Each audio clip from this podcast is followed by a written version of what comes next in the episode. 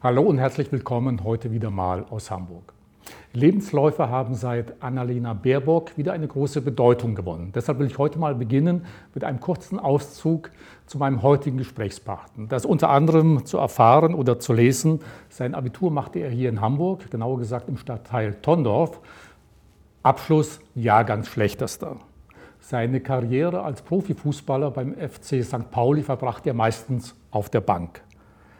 Das anschließende Studium brachte er frühzeitig zu Ende, um es mal so zu formulieren. Und die anschließende Lehre als Speditionskaufmann absolvierte er mit der Formulierung stets bemüht, ein Euphemismus für er kann es einfach nicht. Heute ist etwas ganz anderes. Es muss irgendwas passiert sein. Wir erfahren sicherlich gleich mehr darüber. Heute ist er erfolgreicher Unternehmer, Unternehmensberater, Pawlik Consultants. Und mit seinem Unternehmen hat er über 300 Mitarbeiter an 14 Standorten weltweit. Und bei seinem Unternehmen steht grundsätzlich der Mensch im Mittelpunkt.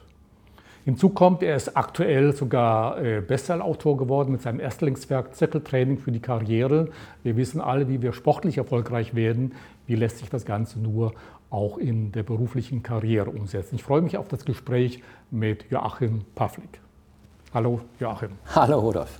Joachim, schön, dass wir hier in Hamburg direkt am Hafen gelegen, 17. Stockwerk, bei dir sein dürfen und wir über dein Buch, aber nicht nur über dein Buch, sondern natürlich auch darüber sprechen, wie du zu der Persönlichkeit geworden bist, die du heute bist. Ja, ich habe damals deine Erfolge bzw. Misserfolge kurz geschildert.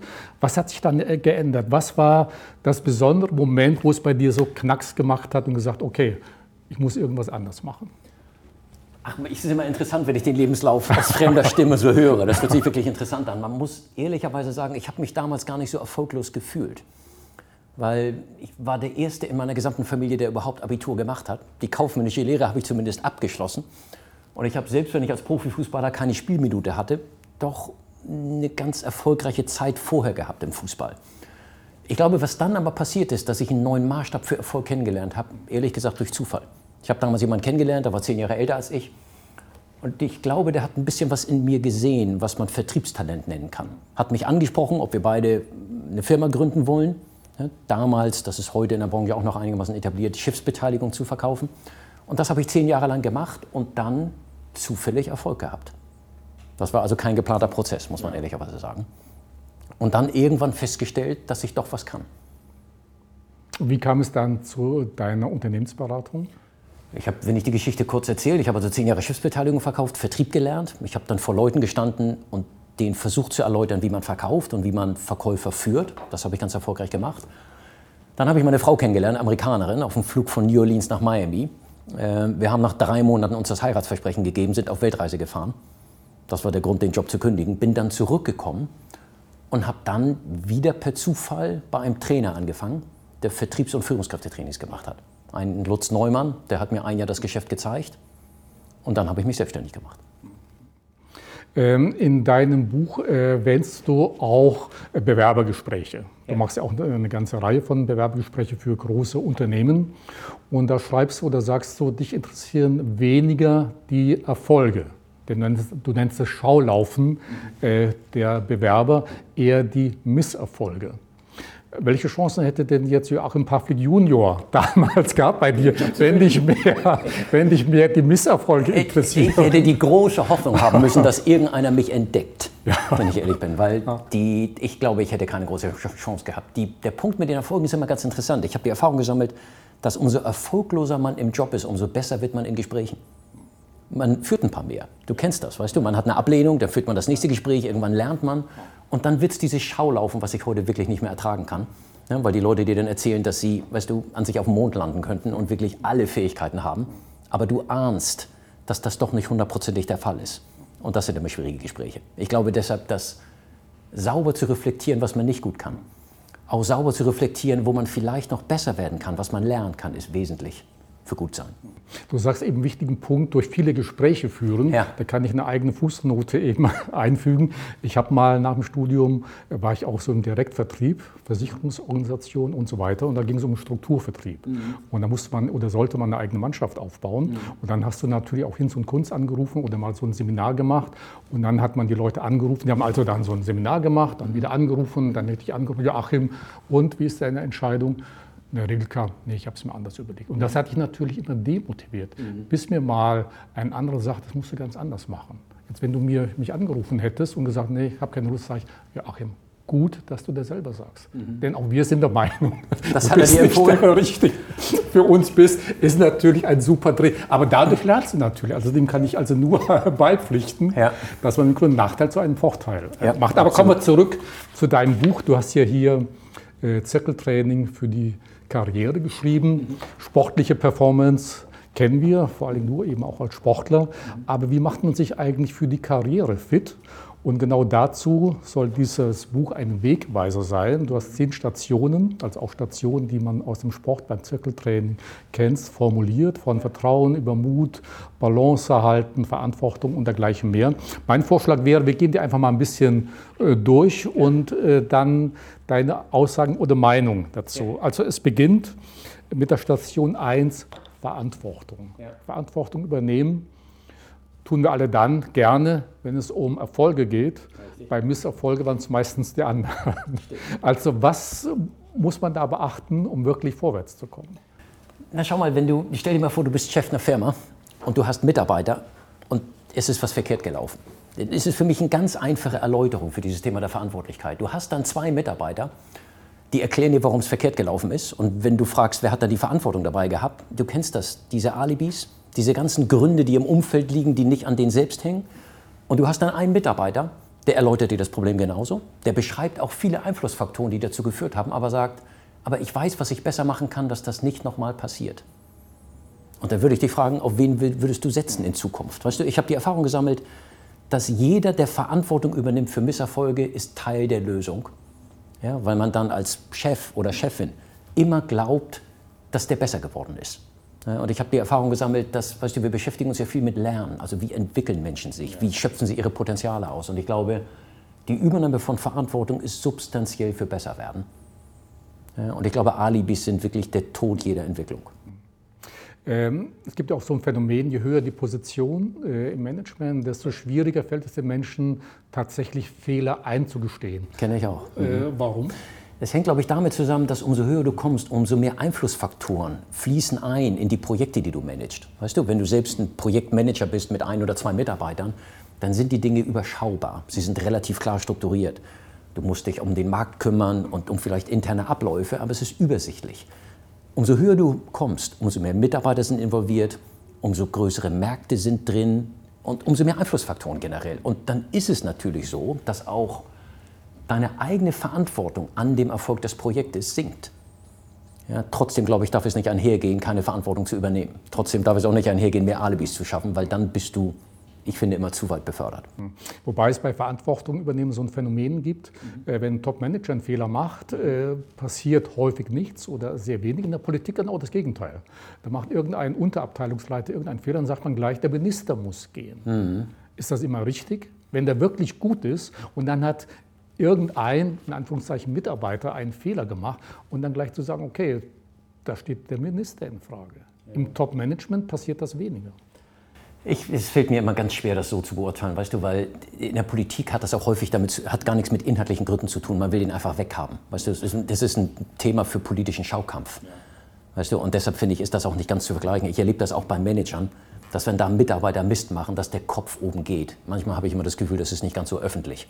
Ja, deshalb fällt es nicht so sehr auf. Also nach meiner Erfahrung, auch wenn ich Politik nicht so drin bin, erkenne ich da keinen Unterschied. Joachim, Station 2, die Willenskraft.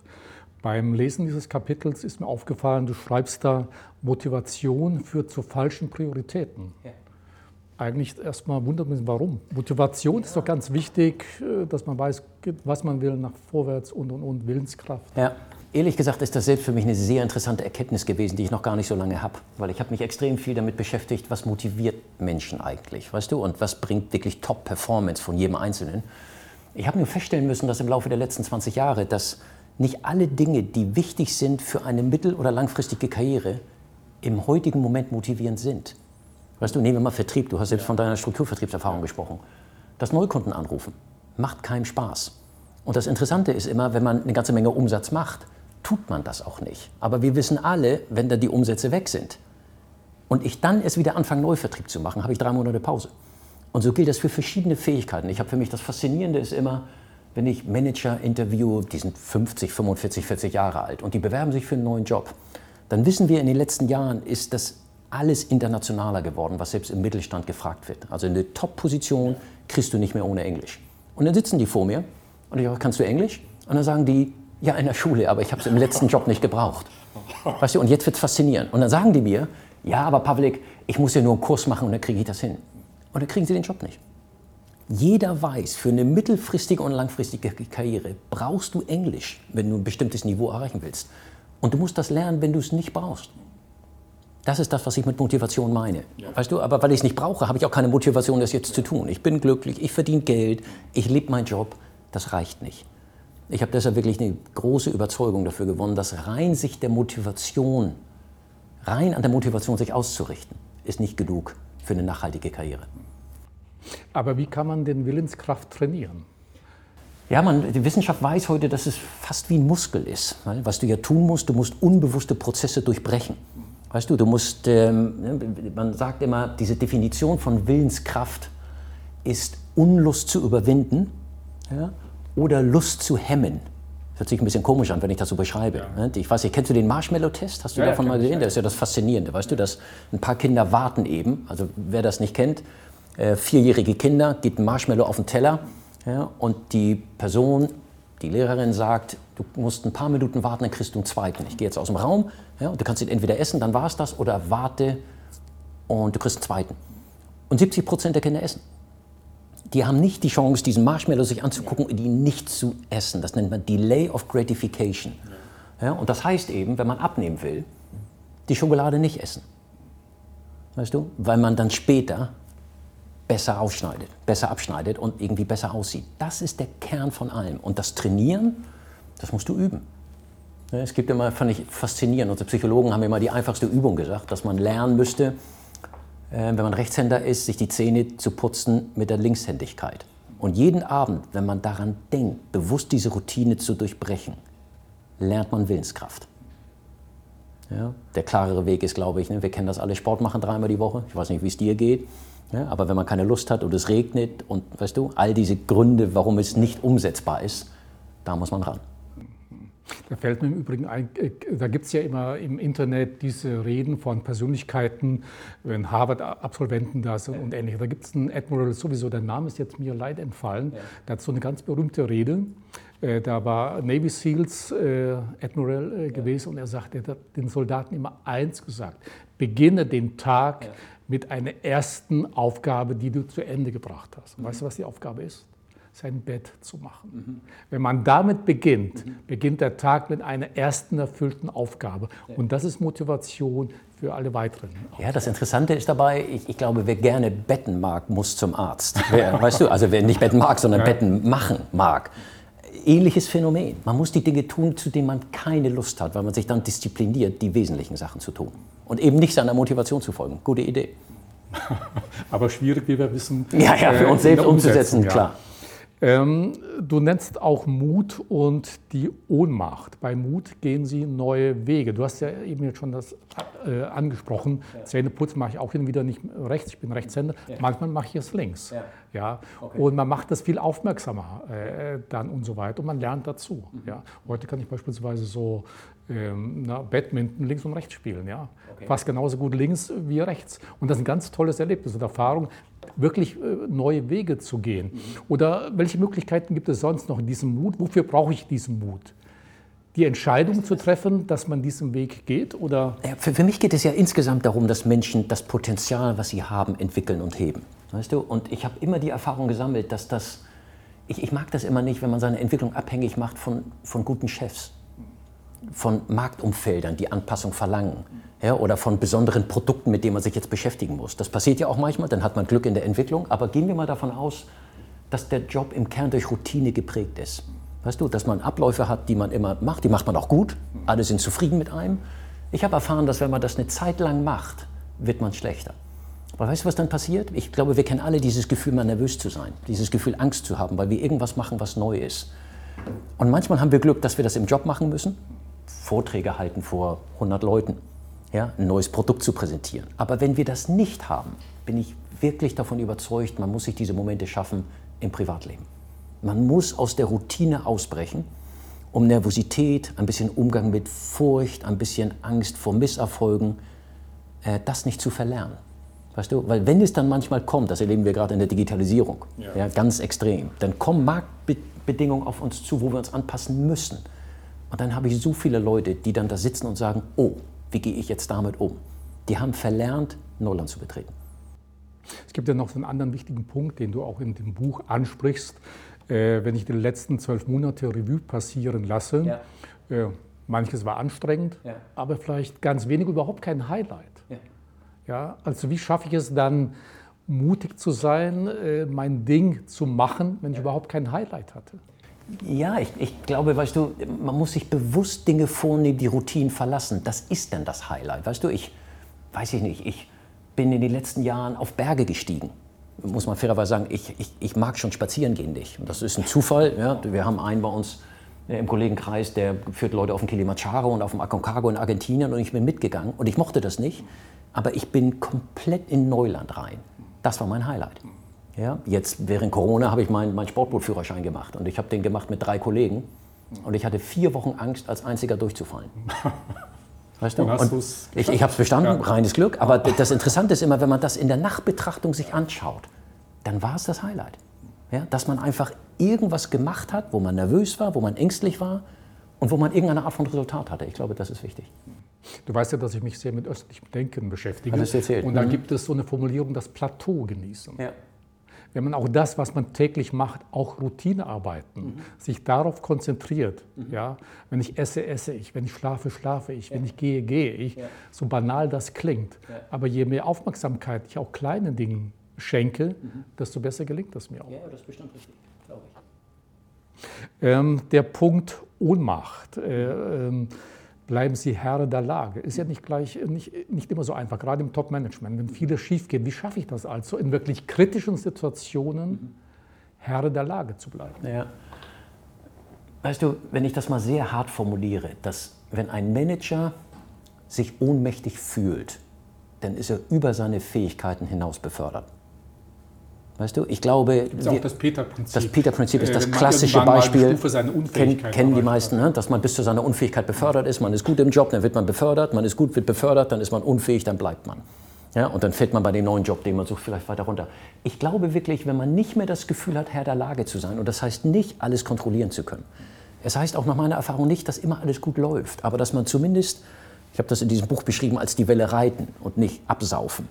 Ja? Dann weiß man, hat man zu viel Verantwortung. Ja, und dann, glaube ich, auch muss man einmal für sich selbst reflektieren, ob man den Preis für die Karriere bezahlen will. Ich glaube wirklich wesentlich, dass man, egal was im Umfeld passiert, das Gefühl hat, ich bin's noch. Ja, ich habe Einfluss und ich kann was ändern. Ja. Gehört in diesem Zusammenhang auch dazu, die Sinnfrage zu stellen, warum tue ich es eigentlich? Ja, bestimmt fließt das mit rein. Weißt du, das ist ja auch ein Teil, den ich in dem Buch immer erlebt habe, dass die Frage ist schon, welche Karriere macht man? Weißt du, es ist jetzt wissenschaftlich nicht sauber, wenn ich das beschreibe, aber wir erleben das ja sehr häufig. Du kennst diese Midlife-Crisis, ne? Mit denen habe ich häufig zu tun. Die sitzen dann da, haben eine bestimmte Karriere gemacht und wachen auf und sagen, das ist ja gar nicht mein Leben. Weißt du, weil die vielleicht den Eltern gefolgt sind unbewusst oder weil sie in der Schule und an der Uni herausragende Noten hatten und diesen Erfolg jetzt in den Beruf übertragen wollten, aber das waren sie gar nicht selbst. Das ist ja eine Sinnfrage, die rauskommt, ja, die wesentlich ist. Ich glaube, in dem Buch, das beschreibe ich in dem Aufwärmen, Kapitel ganz, ganz wesentlich. Ich glaube, es ist wichtig für nachhaltige Karriere, jeden Tag eine Midlife-Crisis selbst aufzurufen. Weißt du, nicht zu warten, dass sie von außen kommt, sondern jedes Jahr zu überprüfen, will ich das. Aber in wirklich extremen Situationen. Du hast sicherlich von Viktor Frankl gehört, der österreichische Psychiater, Psychologe, der das KZ-Lager überlebt hat. Der hat ja so einen Weltbestseller geschrieben und trotzdem Ja zum Leben sagen. Also diese Sinnkrise, er hat gesagt, er hat es deshalb überlegt, weil er sich immer vorgestellt hat, wie er nach seiner Zeit im KZ Vorträge darüber hält, wie es Menschen gelingt, das KZ zu überleben. Ja, und Nietzsche hat mal gesagt, wer ein Warum hat, findet immer ein Wie. Ja. Wie wichtig ist es aber wirklich in Schlüsselpositionen, in entscheidenden Situationen, so etwas im Hinterkopf zu haben? Ich glaube, du brauchst das. Weißt du, ich finde, ich habe größten Respekt vor solchen Leuten. Ich habe ein anderes Experiment, was mich immer sehr beeindruckt hat. Ich weiß nicht, 1979 hat Teheran, also iranische Studenten in Teheran die Botschaft nicht übernommen, aber als Geisel in Geiselhaft genommen. 52 Geiseln, ja, die in der amerikanischen Botschaft gearbeitet haben. Ich weiß nicht, ob du das mal verfolgt hast. Da haben, Amerika ist ja in dem Punkt ganz faszinierend, die haben das sehr genau analysiert, wie es den 52 Leuten danach gegangen ist. Und weißt du, was ich faszinierend fand? Einer Person ging es ganz gut. Ja, die Geiselhaft ging über 352 Tage, das muss man sich mal vorstellen. Weißt du, ein Gefangener in der Botschaft, du weißt ja nicht, was mit dir passiert. Und weißt du, was die eine Person getan hat, die da wirklich einigermaßen in Ordnung rausgekommen ist? Die hat sich vorgestellt, dass sie da lebt. Und immer wenn die Geiselnehmer gekommen sind, sie zu interviewen, hat sie sich vorgestellt, das sind Besucher, die habe ich eingeladen, die sind nur früher, als ich dachte. Das hört sich ein bisschen komisch an. Aber die hat sich, weißt du, nicht der Ohnmacht ergeben. Ja. Die hat nicht gesagt, ich bin jetzt Geisel, sondern hat sich da drüber gehoben, ja, und hat einfach vorgestellt, das ist mein Zuhause. Und sie hat einen Weg gefunden, mit dieser Situation besser zu umgehen. Genauso ist das. Positiv. Genauso ist das. Weißt du? Und ich glaube, ne, das ist wie das Beispiel, was du eben gerade prägst, das ist wesentlich für das, was passiert. Weil jeden Tag macht nicht alles Spaß, was wir tun, und wir fühlen uns auch nicht immer oben drüber. Aber es muss einen Sinn haben.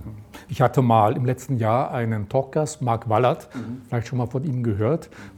Vor ziemlich genau 20 Jahren war er nämlich auch in Geiselhaft gekommen, mit seiner Familie, Vater und Mutter, in Indonesien oder Philippinen war das, glaube ich, gewesen, und ähnliche Phänomene eben berichtet. Nur durch diese bestimmte Sichtweise und Einstellung konnte er es überleben, und er ist heute Trainer für Resilienz, also wie man eben solche Situationen besser übersteht. Das führt uns gleich zum nächsten Thema oder zur nächsten Station, mit Druck umzugehen. Das liegt ja sehr nah. Ja. Gerade Top-Manager stehen unter sehr hohem Druck, auch jetzt in Corona-Zeiten natürlich. Wie gehe ich damit um? Meine wesentlichste Erfahrung war, du siehst im Hintergrund ja ein paar bekannte Gesichter dabei. Wir machen einmal im Jahr einen Kongress. Ja, und man muss sich das immer vorstellen. Ich habe damit vor 20 Jahren begonnen. Da hatte ich immer noch das Gefühl, keine Ausbildung zu haben und gerade in dem Job neu zu starten. Wir waren am Anfang auch ganz erfolgreich, aber natürlich noch lange nicht, wo wir heute sind. Und dann musste ich Vorträge halten. Weißt du, den Kongress habe ich immer eröffnet mit 20 Minuten Vorträge, und in der ersten Reihe saß Kanzler Schröder, Gauck. Also da sitzen die ganzen Größen. War ein interessantes Gefühl. Und weißt du, was ich festgestellt habe? Du kennst das Gefühl dieser Panikattacken, oder du hast davon gehört oder so. Die hatte ich. Und dann habe ich mich mal intensiv damit beschäftigt, wie man damit umgeht. Und weißt du, was die Erkenntnis ist? Dass man muss die Panikattacken und die Angst, die man hat, zulassen. Man darf sie nicht verdrängen. Und ich habe jetzt über 20 Jahre damit gelernt, umzugehen. Und das ist wirklich ganz faszinierend. Ich habe wir machen Kongress ja heute noch, und ich habe heute noch in der ersten Reihe Top-Kaliber sitzen. Und dann kommt zu dieser Angst. Mir verliere die Worte. Ich bleib mittendrin stecken. Schlafen die ein, wenn ich rede. Weißt du, kennen wir vielleicht alle bei uns. Und immer dann, wenn ich das zulasse, mich damit zu beschäftigen, ja, fängt meine mentale Performance an, sich damit auseinanderzusetzen und das einigermaßen unter Kontrolle zu kriegen. Und dann ist das wirklich so, wenn man das ganz einfach beschreibt, man hat die Panik, man lässt es zu, man denkt darüber nach, und in der Sekunde, wenn man auf die Bühne geht, kommt sie wieder. Aber ich habe geübt, damit umzugehen. Ja, und das ist heute so noch, dass ich extrem nervös bin, bei jedem Vortrag, bei allem, was ich tue, und jeder guckt mich immer an und sagt, das merkt man aber nicht. Und ich glaube, das hängt damit zusammen, dass ich die Ängste und die Befürchtung zulasse und sie nicht verdränge. Ja, und deshalb glaube ich, und das ist so ein zweiter Punkt, den ich auch erfahren habe, wir alle haben, glaube ich, immer so dieses schöne Bild der erfolgreichen Top-Manager, weißt du, die dann immer lächeln, die immer beherrscht wirken, die immer wissen, wie es geht. Ich kenne eine Menge von drinnen, die leiden alle. Ich kenne keinen, der nervös ist. Ich würde sogar so weit gehen, wer nicht Panik hat, kann kein Guter sein. Nein, ist er nicht. Ich habe es noch nie erlebt, weil, weißt du, das wissen wir auch heute aus der Forschung, dass eine Befürchtung zu haben, zu versagen, ist die Grundlage für Empathiefähigkeit. Das hört sich ein bisschen komisch an, aber in der Sekunde, weißt du, wo ich dich angucke und sage, bist du noch bei mir, bemerke ich dich. Ja, guck dir in die Augen und sag, ob du eingenickt bist, so auch auf den Augenaufschlag, ob du das vielleicht doof findest, was ich sage. Und damit, weißt du, verbinde ich mich mit dem Publikum, was, glaube ich, für Vorträge und für Reden elementar ist. Also lass es zu. Das ist die Botschaft. Mir fällt gerade ein Beispiel einmal, du sagst, Vortrag halten, was dir eben auch gegangen ist, Lampenfieber, manchmal vergisst man das. Ja? Ja. Es gibt einen schönen Spruch für deine nächste Rede, wenn du wirklich nichts mehr weißt, Was kann man dann sagen? Also es hat mir mal ein Uni-Prof diesen Tipp gegeben, du hältst eine Rede und dann hast du wirklich einen Blackout. Was sagt man dann? Dann gibt es einen Satz, wo du gleich alle für dich gewonnen hast, nur den muss man sich merken. Und zwar heißt der Satz folgendermaßen: Meine Damen und Herren, gestern wussten nur der liebe Gott und ich, was ich zu Ihnen heute sagen werde. Und heute weiß es nur noch der liebe Gott. Aber weißt du, das finde ich interessant. Ich gebe andere Tipps bei diesem Punkt, weil auf eine Art ist das witzig. Ich habe mir immer die Erfahrung gesammelt, dass in so einer Sekunde einen Witz zu machen, ist auch nicht ganz ungefährlich. Weißt du, was ich tun würde? Ich würde Ihnen sagen, meine Damen und Herren, ich habe einen Blackout. Was habe ich eben noch gesagt? Helfen Sie mir. Also ich würde... Weißt du, ist auch sehr gut. Ja, weil ich habe immer dieses Gefühl, dass dieses Gefühl vermitteln von, ich habe immer alles unter Kontrolle, glaubt Ihnen sowieso keiner. Weißt du, und Menschlichkeit zeigen, Schwächen zu geben. Ja, weil wenn ich einen Blackout habe, merkt es jeder. Sagt das. Ja, jeder wird sich euch näher fühlen. Ja, und dann kann man in der ersten Reihe jemanden fragen, worüber habe ich gerade gesprochen? Dann sagen die, gibt es Gelächter und dann fängt man wieder an. Ich glaube, dann steigt die Achtung. Kann ich mir gut vorstellen, ja. Du hast vorhin schon ein paar Mal das Üben genannt. Ja. Ich finde, das ist eine der elementarsten Fähigkeiten, auch wirklich üben zu können. Und du sagst auch, die Besten üben beständig, selbst dann noch, wenn sie ganz oben angekommen sind. Ja, warum mich das Kapitel interessiert hat, weißt du, eine Sache ist interessant. Ich war jetzt vor, ich muss überlegen, 32 Jahren habe ich Professor Fußball gespielt. Und ich weiß nicht, wer Fußball in der Zeit mal guckt. Ich glaube, wer ein bisschen Fußball interessiert ist und guckt sich vor 30 Jahren die Bilder an, dann hat man immer das Gefühl, die haben in Zeitlupe gespielt.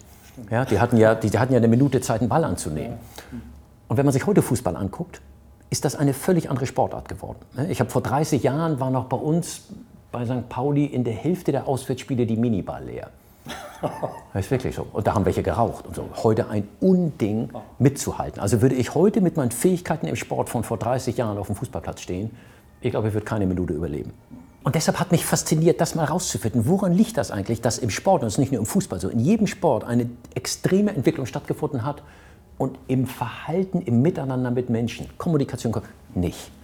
Und da sind für mich zwei Erkenntnisse wesentlich. Das eine ist, weißt du, wenn ich heute mit Führungskräften rede und man redet, wie kommuniziert man eigentlich zusammen, dann ist das intellektuell ja nicht besonders herausfordernd. Man hört sich das an, ich weiß nicht, du kennst solche Modelle, Transaktionsanalyse, Vier-Seiten-Modell, das hört man sich einmal an und sagt, okay, mache ich. Und dann ist es tatsächlich so, dass die Führungskräfte glauben, sie können es jetzt. Also die glauben, Wissen ist Können. Und wir wissen heute im Wirtschaftsbereich, dass es einen dramatischen Unterschied gibt. Top-Performance hat kein Erkenntnisproblem. Es hat immer ein Umsetzungsproblem. Und es übt zu wenig. Weißt du, im Fußball ist es so, wenn ich 3 Wochen verletzt war, dann muss ich einen Innenseitenpass neu üben. Weißt du, ich stelle mich auf den Fußballplatz. Jeden Tag habe ich die gleichen Routinen, die ich immer wieder verwende. Das gibt es im Wirtschaftsbereich zu wenig. Und das stört mich jedes Mal. Weißt du, weil auch wenn du über Konflikte mit Mitarbeitern nachdenkst oder du redest über eine tolle Präsentation, jeder ist ganz gut, jeder ist okay. Aber der Unterschied zwischen Top und Mittelmaß sind 5%. Und die holen wir zu wenig aus uns raus. Deshalb glaube ich so sehr an das Üben. Weißt du? Und eben auch, wenn man ganz oben angekommen ist. Auch wenn man, wahrscheinlich sogar gerade, wenn man oben angekommen ist. Ein tolles Beispiel dafür, Pablo Casals ist dir vielleicht bekannt, der weltbekannte, der berühmteste Cellist, den es jemals gab. Ja. Und den fragte mal ein Journalist, als er über 90 bereits war, warum er immer noch täglich übe. Na, er spielt also jeden Tag Cello. Seine Antwort, weil ich immer noch Fortschritte mache. Ja, jetzt liebe ich die Antwort. Ja, das ist genau das Richtige. Und damit hört man auf. Man hat immer dieses Gefühl, weißt du, umso höher du kommst, du bist ja mehr getrieben, weißt du, mehr Anforderungen an dich selbst gestellt. Und irgendwann glaubt man, und hat auch nur noch die Möglichkeit, praktisch den Job zu erfüllen und nicht mehr selbst in Üben. Man verliert. Ich habe das wirklich so häufig erlebt, dass die Leute, die oben angekommen sind, dann irgendwann schlechter werden, wenn sie nicht mehr sich die Zeit nehmen, sich um sich selbst zu kümmern und besser zu werden. In der Zen-Philosophie gibt es im Übrigen einen Ausdruck, lehre deine Schale. Also die besten Kampfkünstler, wenn die etwas Neues lernen, die gehen da nicht hin und sagen, das kenne ich schon. Und nein, die gehen ganz offen daran, vergessen alles Übrige und konzentrieren sich nur noch auf das Neue. Und ich denke, das fällt vielen Managern schwer, wie du sagst. Die wissen schon alles, können auch schon alles, meinen sie zumindest, und trainieren dann weniger. Ja, ist genau richtig. Zu wenig üben. Die wissen und glauben, dass sie es können, und dem widerspreche ich zumindest nach einer persönlichen Erfahrung in den letzten 10 Jahren extrem. Dranbleiben, üben und dranbleiben liegen ja ganz nah beieinander. Wie motiviere ich mich, an der Sache dran zu bleiben? Ja, häufig ist es ja so, vor allen Dingen, wenn ich etwas erreicht habe, dann, glaube ich, machen viele einen Fehler und sagen, ach, jetzt lehne ich mich erstmal zurück mach mal einen Monat Pause oder was auch immer. Aber ich glaube, die Lebenserfahrung zeigt, genauso wenn man einen Abschluss gemacht hat im Verkauf, nicht zurücklehnen. Die besten Verkäufer gehen gleich zum nächsten Kunden, weil sie so motiviert sind. Oder was ist, wie siehst du das? Ich sage dir das mal aus dem persönlichen Beispiel. Ich habe diese Philosophie, mutig zu sein und Neuland zu betreten. Das haben wir gerade besprochen. Ich sage dir mal, was ich selbst probiert habe. Nun muss man sagen, meine Frau ist Amerikanerin und meine Familie hat in den letzten 10 Jahren 3-mal in Paris gelebt und ich bin gependelt. Meine Kinder gehen zur französischen Schule. Man muss fairerweise sagen, du kennst ja meine Schulbildung, ich spreche kein Wort Französisch und Englisch habe ich knapp gesprochen. Und jetzt wollte ich meine Familie überraschen und Französisch lernen. Weißt du, das war dann einer meiner Sachen. Jetzt bin ich mal mutig und habe eine Lehrerin gehabt.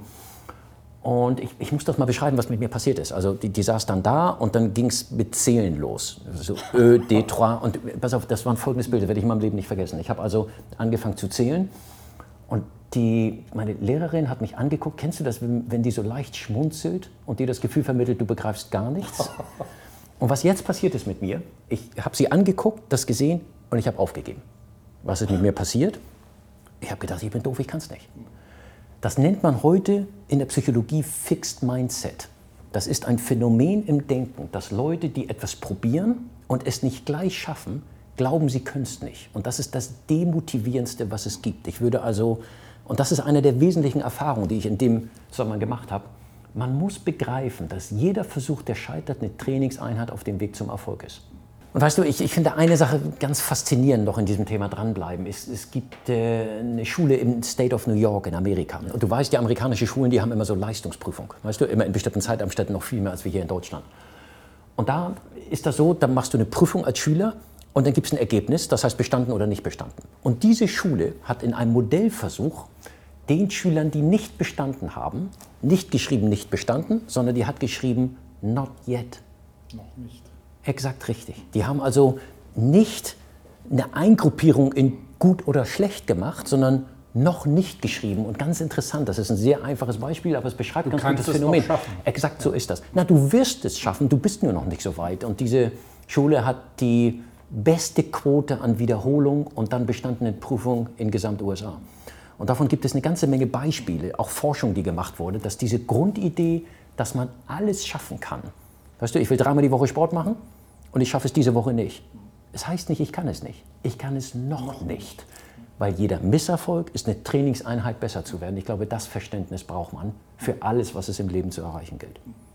Du hast eben das Beispiel einer Lehrerin gefragt bei Französisch. Ich erinnere mich nämlich, oder mir fällt wieder ein, auf deinem Buch auf der Rückseite wird eine ehemalige Lehrerin zitiert. Und da heißt es, Joachim Pawlik gehörte nicht zu den vielversprechenden Schülern. War das die jetzt gewesen? Nein, das ist... Also wird auch kein Name der Lehrerin. Nein, weiß ich, das wollte ich auch nicht. Mal ganz ehrlich, ich hatte Schule nicht auf dem Zettel.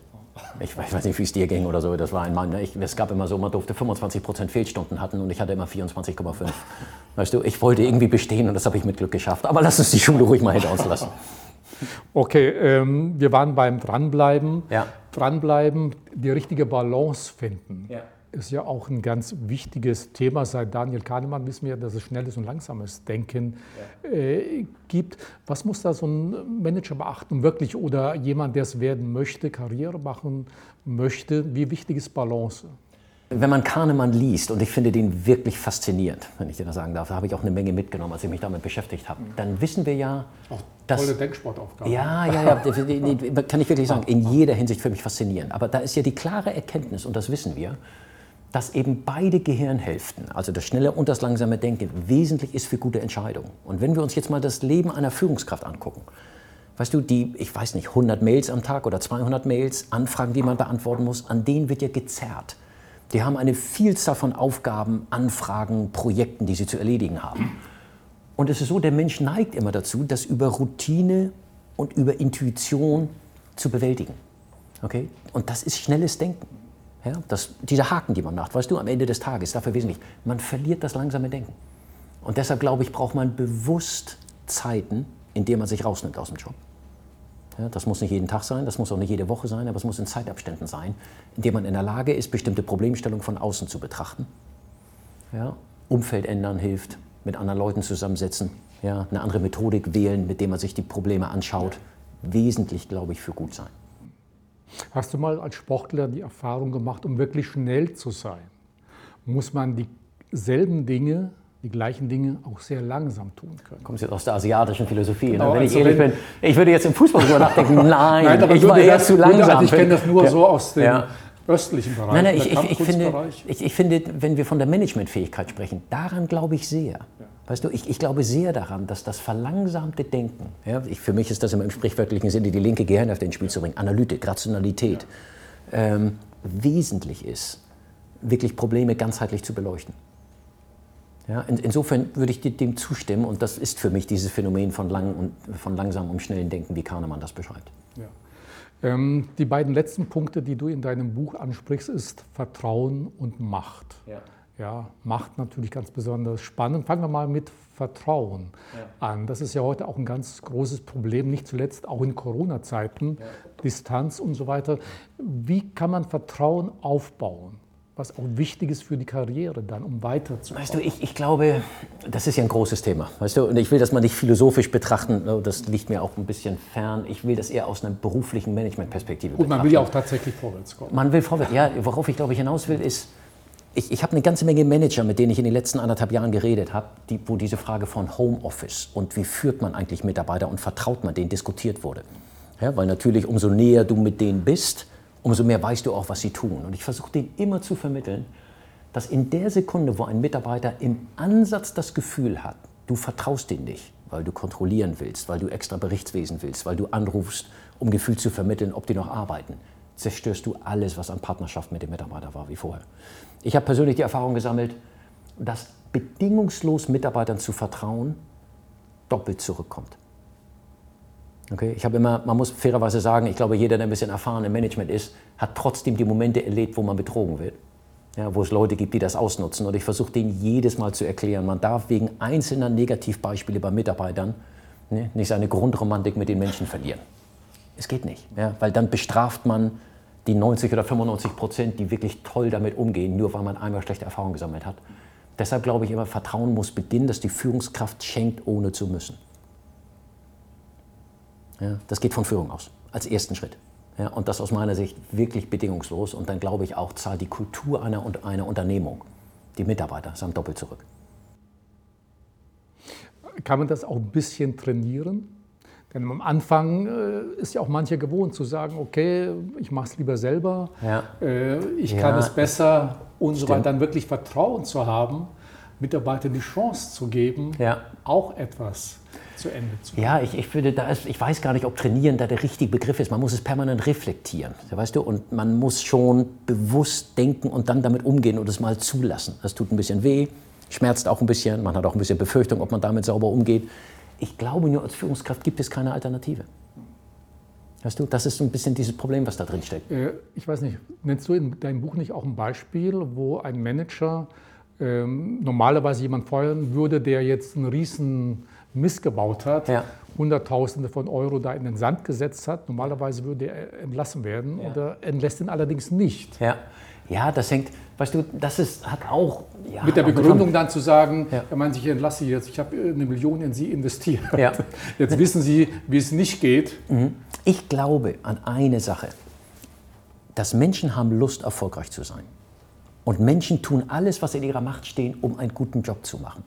Und wenn die jetzt einen Fehler machen, und das ist für mich immer der wesentliche Punkt, und man hat als Führungskraft oder Kollege das Gefühl, er sieht es ein, dass es ein Fehler war. Der muss das erkennen. Er muss also vor dir sitzen und sagen, ja, ich sehe ein, das war ein Fehler. Dann glaube ich, muss man nicht draufhauen. Ich glaube, man muss auch nicht ihm noch deutlicher machen, wie schlimm das alles war. Das weiß der selbst. Wenn man ihn jetzt anschaut und sagt, so wie du das aufnimmst, bin ich dir dankbar, einverstanden, ich stehe hinter dir. Ja? Versuch einfach, es nächstes Mal besser zu machen. Der geht für dich durchs Feuer. Der wird alles in seinem Leben tun, dass das nie wieder passiert und wird dir ewig dankbar sein. Ja, weil er hat es selbst gemerkt. Das Problem ist bei Leuten, die es nicht merken. Weißt du, die dann Alibis schaffen. So. Da muss man rein.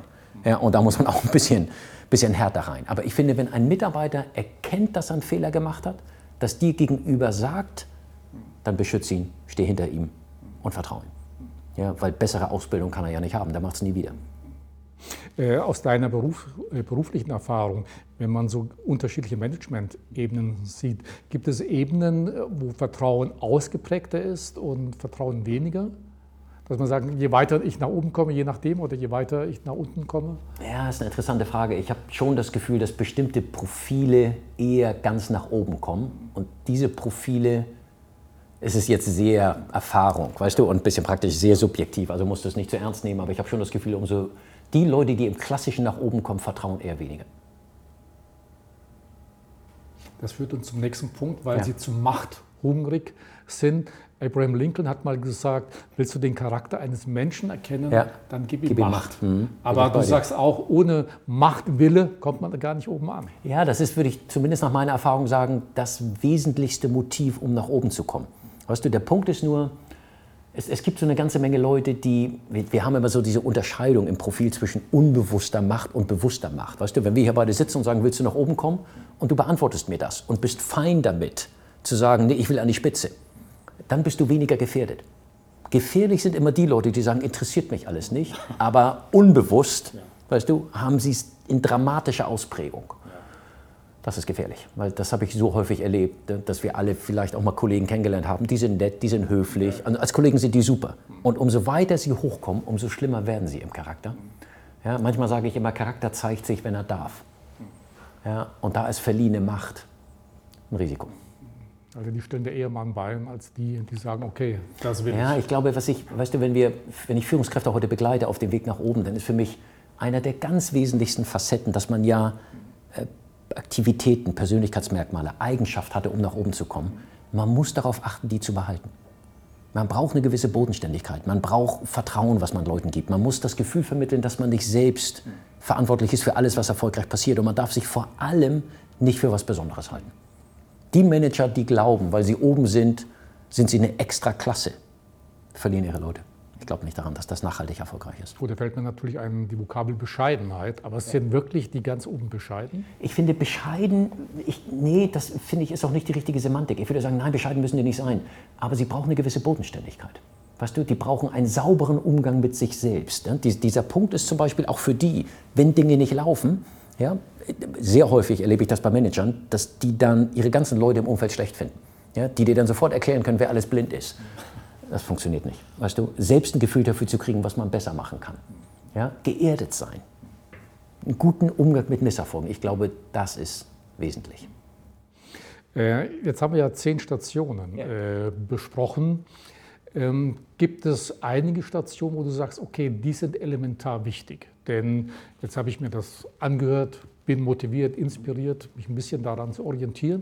Aber es fällt wahrscheinlich schwer, sich gleich an allem zu orientieren. Gibt es Schwerpunkte zu sagen, okay, darauf sollte man auf jeden Fall sein Augenmerk lenken? Nach meiner Erfahrung, nein. Ich glaube, das hängt extrem davon ab, welche Persönlichkeit man hat. Das hängt extrem, weil ich glaube, jeder, der das Buch liest, wird wahrscheinlich bei ein paar Stationen sagen, kann ich. Ich glaube ihm das auch. Aber bei ein paar Stationen wird er vielleicht sagen, das liegt mir nicht so sehr und dann muss ich mich da mehr drauf konzentrieren. Und ich glaube, das hängt auch ein bisschen am Karrierepfad, den man nimmt. Deshalb ist immer meine Empfehlung oder meine Erfahrung zumindest, einmal im Jahr sich die angucken, ein Gefühl dafür kriegen, auch mal jemanden fragen, der einem guten Rat geben kann, ja, und sich dann ein paar Sachen aussuchen, an denen man in dem Jahr arbeitet. Als Sportler, weißt du ja, zum Zirkeltraining gehört noch ein bisschen mehr. Nicht nur die einzelnen Stationen, sondern was wir bisher nicht erwähnt haben, das Aufwärmen und das Auslaufen. Ja. Was ist das Aufwärmen? Mit dem Aufwärmen, wir haben das eben im Ansatz ein bisschen besprochen. Weißt du, ich glaube, insgesamt ist wesentlich, seine eigene Karriere zu finden. Ich glaube, das ist, wenn wir über die Midlife-Crisis gesprochen haben, was will ich? Was will ich eigentlich? Ja, weil, weißt du, ich glaube, sehr viele Menschen, oder ich glaube fast die meisten Menschen, können viel erreichen. Ich bin mir nur immer nicht sicher, ob sie bereit sind, den Preis zu bezahlen. Weißt du? Und das ist, glaube ich, einer der wesentlichen Facetten, dass man ein Gefühl dafür kriegen muss, was will ich wirklich? Ja? Nicht meine Eltern, nicht mein Chef, den ich jetzt schätze und der mir sagt, du musst das tun. Auch nicht Kunden. Ja? Das muss ich manchmal 2-3 Jahre tun, wenn ich mich um die Kunden kümmere. Aber ich muss meine eigene Karriere finden, meinen eigenen Weg. Das ist wesentlich. Aber das ist ja gerade das Schwierige. Ja. Also mir hat mal vor Jahren jemand einen Tipp gegeben, wie ich es herausfinden kann. Vielleicht hast du einen anderen Vorschlag. Der hat mir gesagt, schreibe deinen Nachruf. Ja. Schreibe, bring das zu Papier, was man mal über dich sagen möchte, wenn es dich nicht mehr gibt. Und dann dieses Papier einem guten Freund geben und der das dann mit der Realität vergleicht. Hättest du einen Alternativvorschlag, ja, denn das Problem ist ja wirklich herauszukriegen, was man tatsächlich will. Ja. Ich glaube, daran scheitern ja. Ja, hast du recht. Ist auch meine Erfahrung. Also ich finde, die Idee ist ganz gut. Ich finde, sie reicht nicht. Ich will dir beschreiben, warum. Weil die Frage, was will ich wirklich, kann nur unbewusst beantwortet werden. Es ist in dir drin, weißt du, weil die bewusste Motivstruktur, das, was wir wollen, ja, was du ja kriegst, wenn du es aufschreibst. Also, weißt du, wenn du sagst, was ist mein Nachruf, dann denkst du kognitiv bewusst darüber nach, was du jetzt aufschreibst. Ich glaube, man muss ein tiefer gehen und ich beschreibe in diesem Buch eine Technik, die hat mein Leben verändert. Man muss das wirklich so sagen. Da hat mir ein Trainer erzählt, du musst dir Zeitschriften kaufen, 40 Stück, aus allen Bereichen des Lebens und du musst nur eine Sache machen. Du guckst die durch und Bilder, die dich anmachen, Bilder, die du anguckst und sagst, das gefällt mir, du weißt noch nicht warum. Aber das Bild gefällt dir, schneidest du aus. Und das machst du den ganzen Abend. Und auch Sätze, Worte, die dir was bedeuten, die können zusammenhanglos sein, schneidest du aus. Die Technik ist exakt beschrieben in diesem Buch und daraus machst du eine Collage. Weißt du? Und dann gibt es immer zwei Phänomene, die ich erlebe. Das ist so eine DIN A3-Pappe, da sind die ganzen Bilder draufgeklebt. Und die erklärst du einem fremden Dritten. Und dann passieren zwei Phänomene, was ich immer erlebt habe. Ich habe dann Leute erlebt, die erklären die Collage, stottern, sind nicht klar, fühlen sich nicht gut beim Vortragen, dann ist die Empfehlung, neue Collage machen. Du bist noch nicht angekommen. Und es gibt Leute, das merkt man, das ist wirklich ganz faszinierend, die haben ein Leuchten in den Augen, die brennen dafür. Du merkst, wenn die das präsentieren, das leben die innerlich. Und interessant ist, das hat gar nichts damit zu tun, wie weit sie heute sind. Das hat auch nichts damit zu tun, wie sie heute leben. Das muss völlig frei vom Hier und Jetzt sein. Und wenn du das gefunden hast, machst du dir einen Plan. Und erlebst du in deiner Beratung, wenn du solche Persönlichkeiten, solche Menschen triffst, und die das so mit Feuer, mit so einem inneren Elan schildern, dass es mit der Realität gar nichts zu tun hat, was die momentan tun? Dann? Ja, häufig. Und was gibst du denen dann für einen Ratschlag? Plan machen. Weißt du, ich finde diese erste Geschichte, du hast das ja häufig, das kannst du dir, glaube ich, vorstellen, dass ja Leute auch großen materiellen Erfolg sich hinstellen. Weißt du, da gibt es diese romantische Welt, die man sich baut. Ich finde, interessant ist immer, wenn man das mal versucht, in einen Plan zu gießen, dann wird auch deutlich, welchen Preis man bezahlen muss. Und die Frage musst du auch beantworten, weißt du? Weil die, welchen Preis will ich bezahlen? In Mühe, in Arbeitszeit, in Aufwand. Da brauchst du eine Balance, weißt du? Weil ich habe das so häufig erlebt, die Träume sind ja häufig ähnlich. Aber wenn man ehrlich ist, schaffen das ja nicht viele, weil nicht jeder den Preis bezahlen will. Und das musst du eben auch beantworten, weil sonst die Enttäuschung vorprogrammiert ist. Ich habe so viele Leute, die haben große Visionen fürs Leben, zahlen den Preis nicht und wundern sich, dass sie es nicht erreichen. Weißt du, und dann erzeugst du Frust. Spannend, spannend. Hast du noch einen abschließenden Tipp für unsere Zuschauer, Zuhörer, wo du sagen kannst, okay, bei der Karriereplanung, vielleicht auch eine, oder gibt es unterschiedliche Tipps, immer zu sagen, okay, der ist am Beginn seiner Karriere, mittendrin und dann vielleicht kurz bevor die letzte Stufe erreichen kann, dass du... Gibt es da so Empfehlungen? Oder? Weißt du, was ich, glaube ich, am meisten, was mich geprägt hat? Ich habe mit vielen Managern zu tun, die wollen keine Planung, weil sie mir sagen, es passiert sowieso anders, als ich plane. Ja, weil deren Leben gelebt wurde und sie selbst nicht im Zentrum stehen aller Entscheidungen. Und ich sage denen dann immer diesen Satz, Planung ersetzt den Zufall durch den Irrtum. Und daran glaube ich zutiefst. Ich glaube, dass das Leben verdient, dass man es plant. Ich glaube, dass das Leben verdient, dass man ein paar Sachen aufschreibt, die man in den nächsten Jahren vorhat. Nicht, damit man es erreicht, aber damit man aus Abweichung lernt. Daran glaube ich. Und nochmal, das ist auch, glaube ich, einer dieser Ideen dieses Zirkeltrainings, dass man sich einmal im Jahr hinsetzt, Midlife Crisis macht und sagt, ist es mein Leben, will ich das? Und das jedes Jahr einmal überprüfen. Weißt du? Und dann ehrlich zu sich selbst. Und dann ehrlich zu sich selbst. Und dann Entscheidungen. Exakt richtig. Weißt du? Und das jedes Jahr aufs Neue zu machen. Und es wird bestimmt viele Jahre nicht klappen. Aber wie wir das auch gerade besprochen haben, dass jedes Mal nicht klappen, ist ein Trainingserfolg für irgendwann wird. Aber hast du noch einen Tipp für Entscheidungen fällen dann? Dann lasse ich das immer Revue passieren und sage, Mensch, schon wieder ging ein Jahr vorbei und wieder war ich nicht dabei oder so ähnlich. Und dann weiß man, eigentlich müsste ich das tun. Es ist ja immer nicht so leicht zu beantworten. Ich glaube eine Sache, dass ich habe so viele Fehlentscheidungen im Leben getroffen, ich kann die gar nicht mehr zählen. Aber in der Sekunde, wo ich sie getroffen habe, war es die richtige Entscheidung. Weißt du, ich habe wirklich aufgehört, richtige Entscheidungen zu treffen. Ich habe gelernt zu entscheiden. Und das, glaube ich, ist ein Riesenunterschied für das, was wir im Leben tun. Das ist ein ganz wichtiger Punkt da. Ja. Es kommt nicht auf die Art, ob gut oder schlecht, wichtig ist, sie überhaupt zu treffen. Ja, weil wenn du dann entscheidest, aufgrund der Datenlage, die du heute hast, weißt du, im Nachhinein, diese ganzen Intelligenten, die einem dann erklären, warum was nicht funktioniert, ich kann es nicht mehr ertragen. Weißt du, das ist wirklich schwer. Weißt du, man muss die Entscheidung treffen, Datenlage, die man hat, dann lernt man danach. Ja, weil auch nur, wenn du entschieden hast und ein Resultat siehst, wirst du ja besser. Ich glaube, das Lernen, alles ist, worauf es ankommt. Der letzte Punkt, der zum Buch zumindest gehört, das Auslaufen, nochmal ganz kurz. Und zwar eine bestimmte Formulierung spreche ich da an. Ja. Wir haben jetzt leider keine Kekse hier stehen. Ja. Und zwar der Moment des letzten Keks. Ja. Was meinst du damit? Naja, das kommt ja aus dem Kapitel Macht. Ja. Weißt du, dass da Forschung ergeben hat, das ist ganz interessant, dass ja Führungskräfte, wenn sie oben sind, sich als was so Besonderes fühlen, ja, dass die immer zu spät kommen dürfen. Weißt du, den letzten Keks essen, wenn 5 da sind, das ist aus einer Forschung abgeleitet. Was dir auch schon hin und wieder brauchst. Ja, ich habe angefangen, früher Training zu machen und dann kriegt man eine gute Resonanz und dann glaubt man wirklich, man kann was. So, und man kann ja auch was. Und dann habe ich gute auch Trainings das Recht. Genau, dann habe ich auch das Recht, weil ich bin mehr im Stress. Damit müssen wir aufhören. Weißt du, ich glaube ganz ehrlich, dass jeder, der das Gefühl hat, ich bin was Besonderes, ist gefährdet. Weißt du, das ist dieses Thema, das ist damit auch so ein bisschen das Loslassen gemeint dann?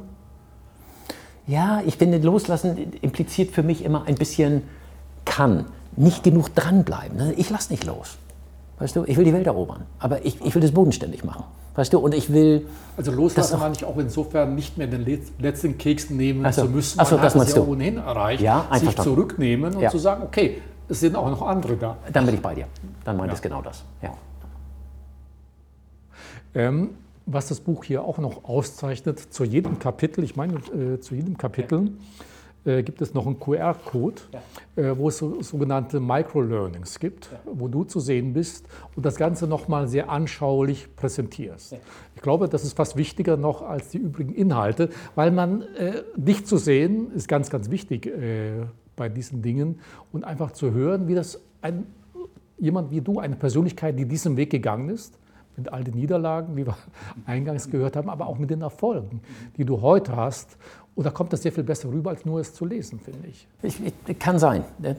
Danke, dass du das so beschreibst. Ich habe das gemacht, weil, weißt du, wenn wir über diesen Übungscharakter nachdenken, über dieses in Erinnerung rufen, wollte ich verschiedene Methodiken haben, mit denen man sich da auseinandersetzen kann. Und das sind eben 3-Minuten-Filme, die kann man irgendwo hören oder sehen. Ja, und dann, weil nochmal, alles das, was da drin steht, ich glaube, so viel Überraschendes ist da gar nicht drin. Man muss sich nur häufig genug damit beschäftigen. Also das habe ich vor allem auch aus dem Buch mit herausgenommen. Man denkt ja manchmal, man kennt schon vieles oder kann es, was gar nicht so ist. Aber es ist das perfekte Aufwärmen oder Wiederholen. Zu sagen, Mensch, habe ich schon lange nicht mehr daran gedacht. Stimmt, darauf muss ich mich wieder ein bisschen konzentrieren. Das war meine Hoffnung. Ich denke eben auch für all die schon alles wissen oder alles können, einfach nochmal die perfekte Erinnerung zu sagen, Mensch, achte mal auf diesen oder jenen Punkt. Keiner kann perfekt sein. Noch zum Schluss 2 Worte zu deinem Unternehmen, zu Pawlik Consultants, Joachim. Ihr habt noch 2 andere Firmen im Bereich E-Learning. Pink University, hört sich erstmal sehr spannend an, sitzt in München. Und dann noch Companion oder Companion, wie wird das ausgesprochen? Companion, genau. Companion. Richtig. Was macht ihr da genau? Wir kommen ja, wie wir das auch eben ein bisschen beschrieben haben, aus dem Profisport. Und Profisport heißt ja wöchentlich trainieren. Und wir machen ja sehr viel Personalentwicklung mit Leuten. Und ich wollte mich immer davon verabschieden, irgendwie 2x2 Tage Training zu machen und dann zu glauben, dass alles funktioniert. Wir versuchen also, Lernimpulse zu setzen, über das ganze Jahr verteilt. Und da ist Pink, sind insgesamt 130 Filme über 45 Minuten, praktisch Grundausbildung, Sozialkompetenz in allen relevanten Themen, die man braucht, von Kommunikation, Präsentationstechnik und Konfliktmanagement. Die ersetzen Training, sind also eine zusätzliche Einheit fürs Jahr und Companion sind dann Ende September ungefähr 100 Mikrofilme, 3 Minuten, praktisch ähnlich wie auch in dem Buch, die Bekanntes erinnern. Das sind also Sachen, wir haben eine Rubrik, die nennen wir Challenge und nehmen wir ruhig mal das Vortragsthema, was wir gerade hatten. Du hast gleich einen Vortrag, bist nervös und sagst, wie war das noch? Woran muss ich noch denken? Dann beantworten wir das in 3 Minuten. Also Bekanntes auffrischen in der Sekunde, wo man es braucht. Das ist das Konzept von Companion. Ich wollte dir eigentlich eingangs eine etwas provozierende Frage oder Satz formulieren, nämlich zum Thema Consultants. Ja. Da gibt es viele, die sehr, sehr gut sind, aber viele, häufig hört man ja eher kritische Stimmen oder weniger schmeichelhafte Worte. Da gibt es einen sehr schönen Satz, deine Entgegnung, deine Replik dann. Es gibt den schönen Satz, Consultants sind wie Eunuchen. Sie wissen, wie es geht, können es selber aber nicht. Ich habe, glaube ich, einen großen Vorteil gehabt. Du hast ja meinen Lebenslauf vorhin beschrieben. Ich hatte eine so schlechte theoretische Grundausbildung, dass den normalen Consultant-Weg wäre für mich nichts gewesen. Ja, ich komme aus der Praxis, weißt du, und ich glaube, wir sind ja sehr auf Mittelstand konzentriert, haben einige Großkonzerne und DAX-Konzerne, aber Mittelstand sind wir sehr fokussiert als Kundenklientel. Und alle unsere Berater, darauf achte ich, das ist für mich ein ganz wesentlicher Punkt, waren im Job erfolgreich, weißt du, weil Theorie braucht man, ist auch wichtig. Wir haben jetzt natürlich auch viel besser ausgebildete Leute, als ich es selbst war. Wesentlich für uns in der Beratung ist aber, dass Leute mal auf der Straße waren, dass Leute mal Niederlagen kennengelernt haben, dass Leute wissen, wie sie mit Konflikten umgehen, dass die Angst hatten. Also, dass die alles selbst schon mal durchgemacht haben, was wir heute vermitteln. Und dieses Eunuchenphänomen, das teile ich, auch mit unserem Berater Zunft, ja, mit dem Vergleich, nicht aufkommen zu lassen. Wunderbar, Joachim, herzlichen Dank für das wirklich sehr ungewöhnliche, sehr inspirierende, auch motivierende Gespräch. Zum Schluss nochmal der Buchtipp für die Zuhörer, Zuschauer, natürlich auch Zuschauerinnen und Zuhörerinnen. Und wie gesagt, nochmal der Hinweis, nicht nur für die, ein tolles Buch, die schon alles geschafft haben, sondern einfach auch für diejenigen, die erstmal dahin kommen wollen. Ich denke für alle, die nochmal sagen, okay, da brauche ich nochmal einen Schub. Und ein Profisportler und jetzt umso erfolgreicherer Unternehmer hat das, glaube ich, ganz gut hinbekommen. Also herzlichen Dank. Ich danke dir, Rudolf. Vielleicht haben wir demnächst nochmal, gibt es eine Fortsetzung. Ich weiß nicht, ob du einen zweiten Bestseller planst, der darauf aufbaut. Wir, aber es wird und zu vielleicht auch ein Hinweis an unsere Zuschauer, Zuhörer, wenn sie eigene Erfahrungen gemacht haben, nicht einfach, ich weiß nicht, ob steht da eine E-Mail-Adresse von dir drin. Ja. Wir blenden die auch ein, sodass jeder sich auch mal vielleicht mit seinen eigenen Erfahrungen an dich wenden kann. Also nochmal. Ich danke dir auch. Ja. Ja, herzlichen Dank für das Interesse. Mehr Informationen, wie gewohnt, zu Joachim Pawlik und zu dem Buch auf unserer Website und das Ganze nochmal nachzuhören im Podcast. Herzlichen Dank und bis zum nächsten Mal.